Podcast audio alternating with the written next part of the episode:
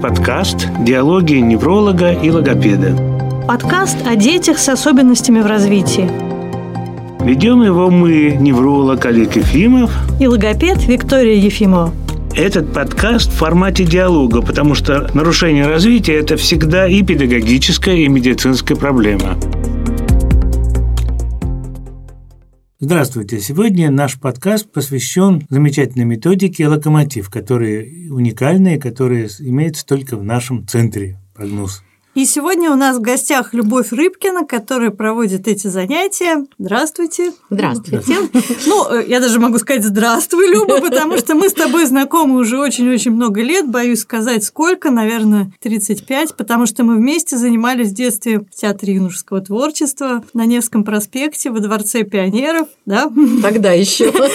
Тогда еще, да, это назывался Дворец пионеров. Ну и, собственно говоря, Люба проводила уже тогда занятия с детьми. Я тогда восхитилась удивилась, насколько здорово она находит общий язык со всеми детьми, насколько интересные получаются занятия, потому что Люба замечательный человек, она и художник, она и автор, сочиняющий детские книги. У нас, кстати, дома тоже есть Любины картины, и мы радуемся им. Да, очень замечательно.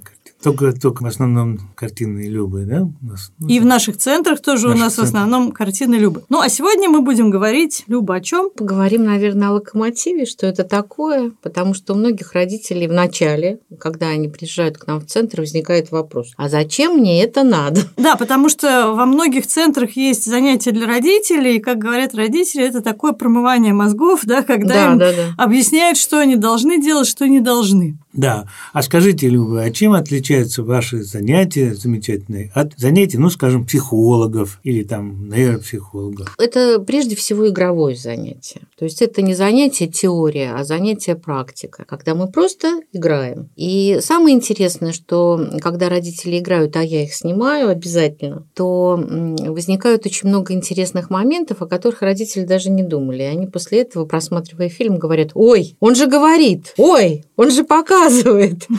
То, что в жизни обыденной не замечается, проявляется очень хорошо на этих занятиях, и родители видят еще и конкретный результат. Не только развитие ребенка, но и нашей работы, что очень важно. Поскольку не все знают, как все это устроено, давай расскажем просто, угу. вот, как все это происходит. Вот приехали родители с ребенком на курс реабилитации в центр логопрогноз, и ребенок у них, допустим, не говорящий, да, ребенок ушел на занятия, родители пришли к тебе. Да. Мама или папа или вместе. Ну, я люблю люблю, когда вместе приходят, потому что это говорит о том, что и оба родителя заинтересованы и стараются. Ну и потом легче с двумя разговаривать. Тогда в семье уже единая Позиция. линия да, проходит, и, конечно, результат лучше. Вот они пришли. У нас пять занятий часовых. Полчаса мы разговариваем, беседуем, развлекаемся по-всякому. Потом на переменочку к нам приходит ребенок между занятиями, и мы каждый раз вот в течение этих пяти занятий играем. Играем по-разному, ищем возможности раскрыть потенциал ребенка и подбираем индивидуально каждому игровое пространство и игрушки, которые актуальны для детей, говорящих или плохо говорящих в это время. Я снимаю этот момент, потом ребенок отправляется по своим делам, а мы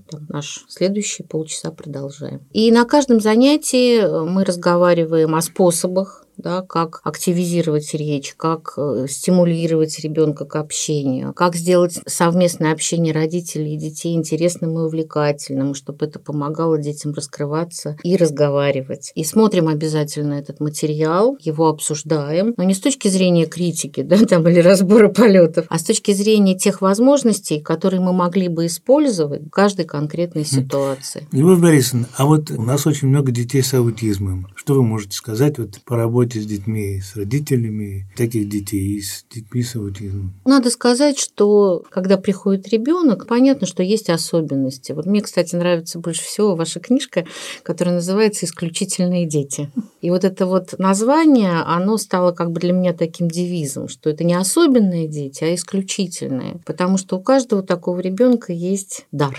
И наша задача увидеть этот дар и раскрыть. Он может быть в чем угодно, в игре, там, в разговоре, в музыкальной какой-то чуткости. И да, есть сложности, понятно, но дети начинают разговаривать, угу. начинают общаться, они начинают видеть мир. И вот это, я считаю, главное на наших встречах.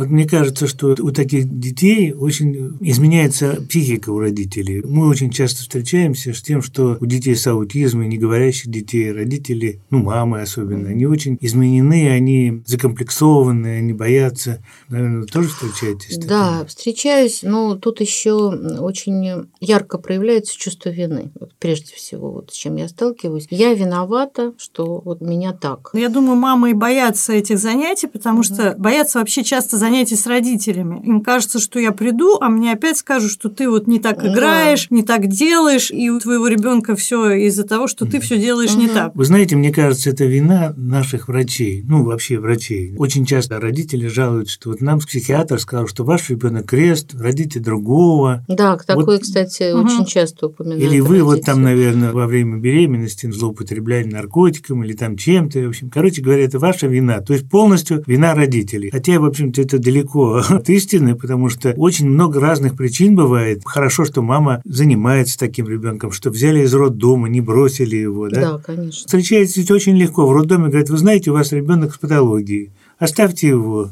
Печальная история, конечно. Да, печальная история. И мамы, конечно, вот молодцы. Да, вот все мамы, которые Да. к нам приезжают, и папы, и бабушки. Ну, Конечно, это уже поступок Молодцы. приехать Да. и начать работать с ребенком. И самое приятное, что когда вот они начинают играть и раскрываются в процессе игры, они говорят, боже мой, это же так просто. Мне Я кажется, получаю ты- такое удовольствие. Ты важно сказал, что не нужно думать о диагнозе ребенка. Очень часто у родителей еще комплекс, что вот у него же аутизм, а как с ним играть? Я не знаю, как с ним играть. А если к нему просто отнестись как к ребенку с определенными просто особенностями и талантами, то тут же игра получится. Да. Это вообще беда многих родителей. Они бегают по врачам и говорят, какой у нас диагноз? Или у нас аутизм, или у нас сенсорная алалия, или умственная отсталость. И у каждого врача где-то в поликлинике им скажут одно, где-то в психодиспансере им скажут другое. Это абсолютно бесполезное дело. Надо найти у ребенка синдромы, которые надо исправлять. Ну, в общем, помогать ребенку по тем слабым местам, которые у него есть. Да. Я вот еще хочу сказать, что очень видно, ну вот родители, которые позанимались локомотивом, вот они на первом курсе занимаются, и когда они возвращаются на второй курс, если они действительно применяли все наши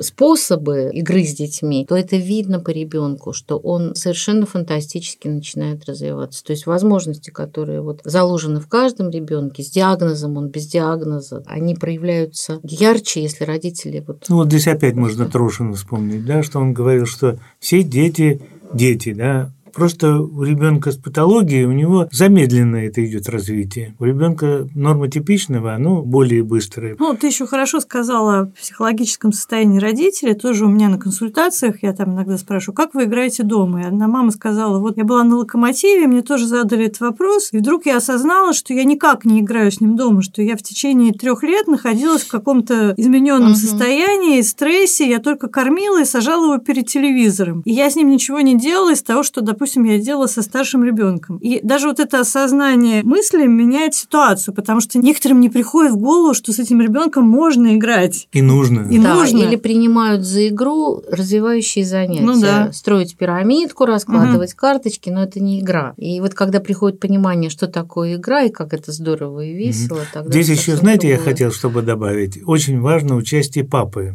в семье. Даже если ребенок без патологии, а тем более, если он с патологией. Потому что папа – это игровое начало, мама – это более такой педагог, да, она обучает. Дидактическое. да. Дидактически, как кушать, как там Охраняющие. Да, как себя вести. А папа берет подушки, бросается, играет с ребенком на одном уровне. И очень обидно, когда папа устраняется, сидят с телефоном, в то время, когда ребенка обследуют или там занимаются. Ну да, вот я, кстати, специально даже вот у нас есть такое понятие рутины, да, Мгм. рутины в кавычках. И они разнообразные есть, но я выделила их в такой блок и назвала папины игры. Ну, Мгм. потому что папы, как правило, много работают, заняты, и в течение дня не так много общаются с ребенком, но вечером-то все равно общается. И вот этот блок папины игры, там у нас такое специальное занятие есть, оно очень хорошо для пап, они очень радостны, что оказывается, я могу делать вот так. Все, что я делал до этого, бесился, кидался подушками, совершенно верно. Оказывается, Это это, игра, терапевтично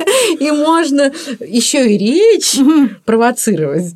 мотивировать к речи Ну да, ребенка. иногда же мамы и не разрешают папе так играть. Да, мама говорит, а я так не разрешаю делать. Я говорю, да.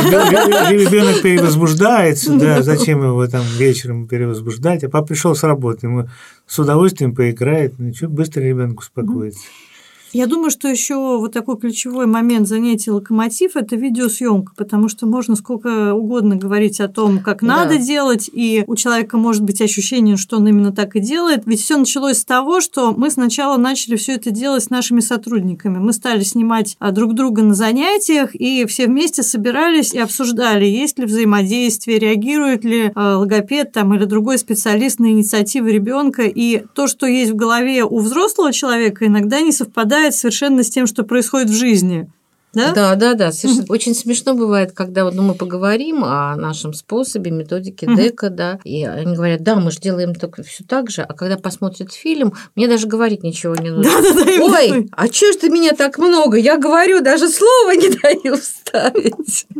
Вот. И практически очень интересно, я потом советую родителям и дома снимать, Да, я тоже Чтобы- всегда советую это делать, это важно. э, чтобы посмотреть на себя Вы знаете, вот я, я просто вспоминаю, у нас была женщина очень образованная, такая она интеллектуальная, в общем, такая вся заинтересованная, у нее ребенок с аутизмом был. И даже вот она поразилась просто, когда ей показали фильм, как она неправильно с ребенком ведет. Во-первых, я, говорит, сижу выше ребенка, да, надо вот прямо, чтобы лицо к лицу с ребенком, то есть, чтобы видеть его реакции. То есть, не слышала пер- слов каких-то ребенка. Это именно был тот случай, как говорит Люба, что вот человек умный, и не надо было даже ничего объяснять. Да, она- Родитель смотрит это видео и говорит, а, да. что ж ты я такое делаю? Да. Потом очень интересно на видео, я говорю, вы слышите слово? Видео еще хорошо тем, что можно перемотать и посмотреть Да. какие-то моменты замедленно. И когда родители видят, что ребенок говорит или показывает то, что они считали, он не делает никогда, это, конечно, откровение. Ой, а я не слышу, а он может тихо говорить, шепотом, Мгм. но это слово или жест какой-то применять. Это очень важно. И это конечно. очень важно. И когда это видится, уже понятны возможности, понятно, к чему мы можем дальше стремиться. Я знаю, что, вероятно, на первом занятии тебе приходится преодолевать часто некоторое сопротивление родителей, потому что, ну, у нас это занятие является обязательным для тех, кто приезжает на курс, и э, не у всех это вызывает большой энтузиазм. Зато в конце все говорят, ой, да что ж ты, я так не хотела идти, теперь вот так здорово, я столько всего научилась делать. Но вот какие сложные моменты возникают в первый момент? Ну, сложно, потому что боятся, что вот я пришел, сейчас меня тут будут учить, как нужно делать. А я же уже столько прошел, столько всего прочитал, и совершенно не собираюсь это слушать. Но когда мы начинаем разговор, и э, родители понимают, что Наезда не будет. Да я не то, что не учу, я им сразу говорю, что вы все это знаете. На самом деле действительно это так. Просто мы смотрим с, немножко с другой точки зрения о тех моментах, о которых не задумывались никогда. И практически с первого занятия возникает, ой, да это ж так все просто. Ой, а что же я до этого не додумался? А почему я это не делаю? Вот, поэтому это не учеба, да, там или не какое-то там сверху давление, а это просто почувствовать своего, как почувствовать своего ребенка, как получить удовольствие от общения с ним. Да, это ситуациях. очень важно, конечно, потому что все практически родители, все мамы особенно, да, они угнетены. Ну, не Да, все, но многие. Да, Большинство ну, разными абсолютно, да. причинами. Есть же бытовые какие-то дела, Да. врачи бесконечные, они нервничают, что а как он будет, а как, как пойдет в школу, а вот он не общается с детьми и так далее. А когда мы понимаем, что есть простые способы, как мы можем это, ну, не исправить, но выровнять, да, или дать какую-то надежду, то Расскажи, Там всё пожалуйста, как э, занятия локомотив связаны со всем остальным, что происходит на курсе реабилитации ребенка? Да, это очень хороший вопрос, потому что все наши специалисты применяют дека. Да? Есть А что такое отдельно, Скажите, да. пожалуйста. А, это, это наш способ, как сделать так, чтобы ребенок захотел с нами поговорить и поиграть, и пообщаться. Ну, расшифровывается это движение, эмоции, коммуникация, обучение. В общем-то, мы всю эту методику полномерно описали в Да. нашей книге «Зачем ребенку речь?», но есть небольшой секрет, что поскольку ты э, просто прочитал, это еще не означает, что ты это можешь делать. Да, лучше, например, позаниматься, и я говорю вот Мгм. Родителям, что обязательно все приходят на первое занятие дека, ну, угу. это наше правило, но они не всегда понимают, что там Вообще, происходит, что, происходит что такое здесь творится. И когда мы начинаем разговаривать, я говорю, вот мы сейчас поговорим, вы сходите потом еще раз и совсем другими глазами посмотрите на то, что делает специалист и почему он так делает. Вы просто будете знать, у вас есть инструменты.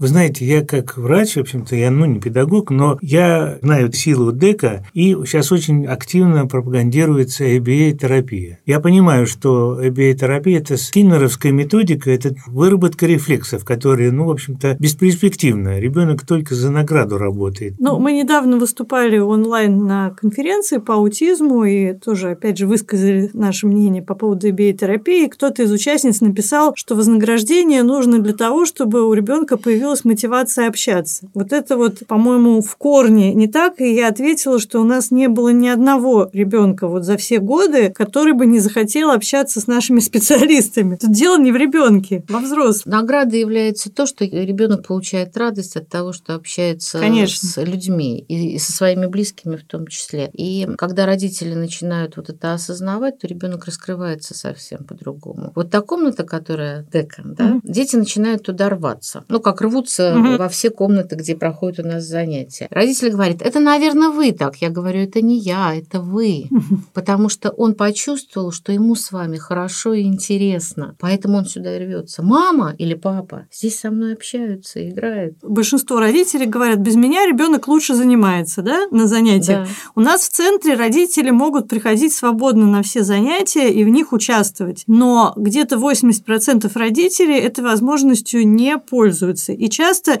из-за того, что они считают, что они будут мешать, ребенок с ними общаться не хочет. Но это же тоже повод задуматься, а почему, а как? А вы же с ним проводите так много времени. И это время можно использовать для того, чтобы ребенок развивался. Еще и как развивался. Гораздо быстрее, чем раскладывая карточки. Да, и вот те, кто, наверное, прошли локомотив до самоизоляции, знали, чем заняться в это тяжелое время, когда все остальные взвыли просто. Да. Да, надо понимать, родителям, что, допустим, с ребенком занимаются, ну, это какие-то часы, считанные в неделю, да, а родители с ребенком остаются на 24 часа буквально. Ну, 24 на 7, да, как это пишут. То есть вся жизнь ребенка это родители. И поэтому родители должны в корне изменить свое вот отношение, свои методики. Ну, короче говоря, от родителей очень много зависит. Печально, если жизнь ребенка с особенностями превращается в непрерывную реабилитацию, правда? Да. Когда у него вообще нет вот обычных, для обычных обычного ребенка игр, занятий, да. общения, какого-то времени просто посидеть, подумать, заняться собой. Ну, здесь даже еще можно нейрофизиологический такой аспект сказать, что мозг, он, ну, как бы вот мы, у нас не зря же мы две недели занимаемся, 16 или 15 дней. Это время мощная такая стимуляция мозга происходит, да? Мозг удивился, все, теперь ему надо дать отдохнуть, впитать все это, дать какое-то время просто на такую... На интеграцию вот, Интеграцию, да. И а бессмысленно бессмысленно делать подряд несколько интенсивов. Мозг он просто перестает воспринимать уже. Люба, а у тебя были когда-нибудь родители, которые приходили только на локомотив и дальше ну, не были они на курсе реабилитации? Да, было несколько человек, но они проходили консультацию и решали, что они сходят на локомотив, а дальше будут угу. пытаться, вот, если понадобится, будут какие-то вещи сложные, они обязательно, конечно, придут. Ну, вот Бывает этой возможностью просто да. тоже можно воспользоваться, они не все знают. Можно просто прийти вместе с ребенком, да, и пройти вот эти вот пять занятий, получить знания, которые дадут вам возможность создать очень эффективную, оптимальную развивающую среду для ребенка, и в некоторых случаях может и реабилитация не понадобится. Потому что есть родители, допустим, которые используют только медикаментозное лечение. Вот они сходили к неврологу, получили назначение. Если это еще будет дополнено вот такой вот эффективной коммуникацией дома, это будет очень здорово. Да потому что иногда у нас и мест нет на реабилитацию. Напоследок тогда, Люба, что бы ты хотела сказать родителям исключительных детей? Я бы хотела сказать, радуйтесь, что у вас есть такие замечательные дети. Действительно, когда родители приходят к этой мысли, часть проблем исчезает. Потому что у депрессивных родителей, к сожалению, большой динамики в развитии детей ожидать трудно. Да. Да, потому что ребенок лимбическое существо, он прекрасно чувствует настроение мамы, даже если он не понимает слов. Ну, здесь сравнивать, конечно, я не хочу. Собака прекрасно чувствует хозяина. Да? Просто ребенок также считывает настроение мамы, семьи, там вот эти вот конфликты между родителями, и, в общем-то, они негативно влияют.